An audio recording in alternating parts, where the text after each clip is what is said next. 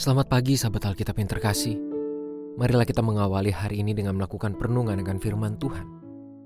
Bacaan Alkitab kita pada hari ini berasal dari kitab Kejadian pasalnya ke-12 ayat 16 sampai 20. Firaun menyambut Abram dengan baik-baik karena ia mengingini perempuan itu dan Abram mendapat kambing domba, lembu sapi, keledai jantan, budak laki-laki dan perempuan, keledai betina dan unta.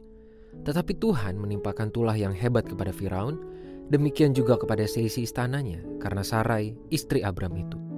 Lalu Firaun memanggil Abram serta berkata, Apakah yang kau perbuat ini terhadap aku? Mengapa tidak kau beritahukan bahwa ia istrimu? Mengapa engkau katakan dia adikku sehingga aku mengambilnya menjadi istriku? Sekarang inilah istrimu, ambillah dan pergilah.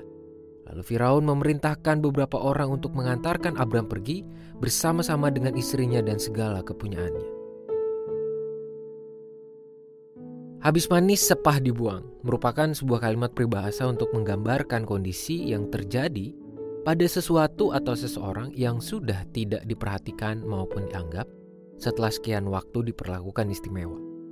Perlakuan seperti ini muncul akibat cara pandang yang menilai sesuatu berdasarkan keuntungan satu arah Maksudnya, seseorang akan menilai dan memperlakukan sesuatu atau seseorang secara baik sejauh ia menilai hal tersebut mendatangkan hal yang menguntungkan untuk dirinya.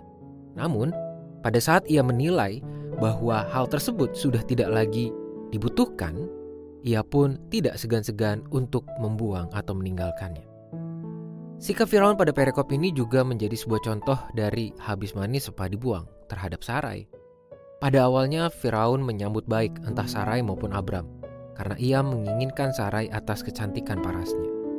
Namun pada saat Firaun mengetahui status Sarai sebagai istri dari Abram, ia pun segera membuang Sarai dan mengusir keduanya keluar dari tanah Mesir. Tidak ada lagi perlindungan, jamuan makan, dan sikap baik yang diberikan oleh Firaun kepada Abram, Sarai, dan seluruh rombongannya.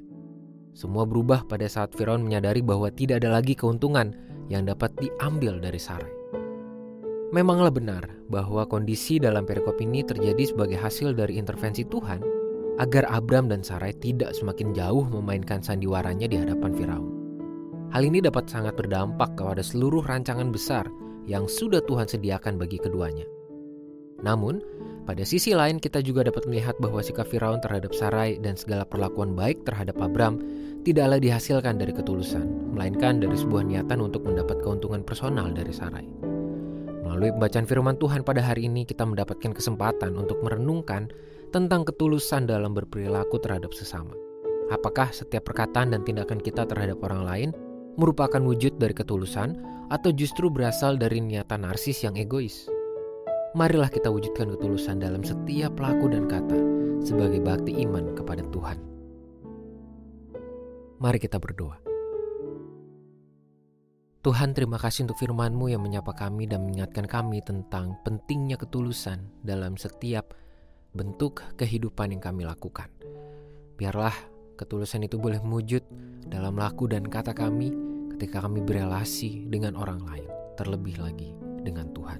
Hanya di dalam nama Tuhan Yesus kami berdoa dan memohon. Amin.